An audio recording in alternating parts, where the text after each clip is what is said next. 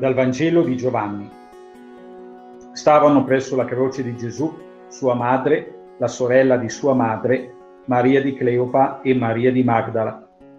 Gesù allora, vedendo la madre e accanto a lei il discepolo che egli amava, disse alla madre, Donna, ecco tuo figlio. Poi disse al discepolo, Ecco tua madre. E da quell'ora il discepolo l'accolse con sé. Dopo questo Gesù, sapendo che ormai tutto era compiuto, affinché si compisse la scrittura, disse, Ho sete. Vi era lì un vaso pieno di aceto. Posero perciò una spugna, imbevuta di aceto, in cima a una canna, e gliela accostarono alla bocca. Dopo aver preso l'aceto, Gesù disse, È compiuto. E chinato il capo, consegnò lo spirito.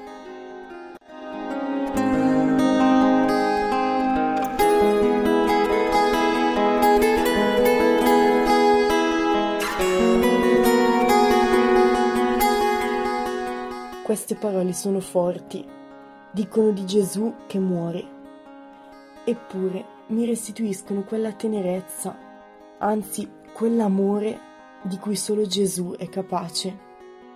Di fronte a tutto il male che gli uomini gli hanno appena fatto, lui non smette di amare e di trattarci con estrema delicatezza.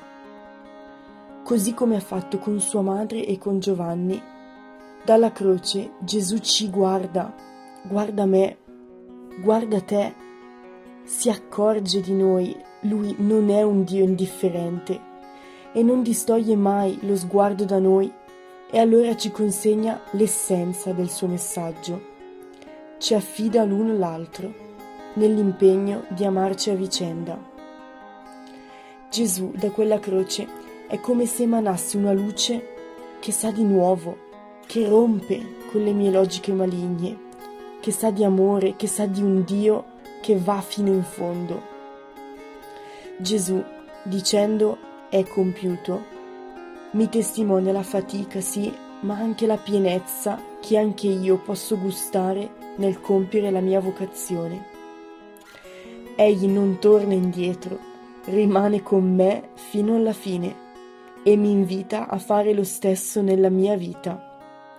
Gesù non ci sta amando per scherzo. Oggi Lui vuole arrivare al mio cuore e al tuo. Vuole rivelarsi per quello che è.